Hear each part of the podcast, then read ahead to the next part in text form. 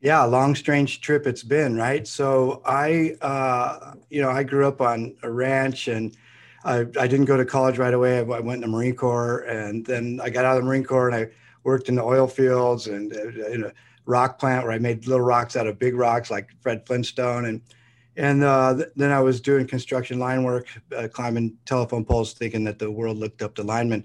And to some extent they do, but uh, I, uh, ran into a, an experience. My brother was killed in a car accident, and I, I reevaluated everything. And uh, I, I, shut down what I was doing then and uh, went back to college. And I was in a hurry because now I'm 25 and feeling behind. And so uh, I went to community college. I did speech and debate and student government, transferred to the university, and graduated in three years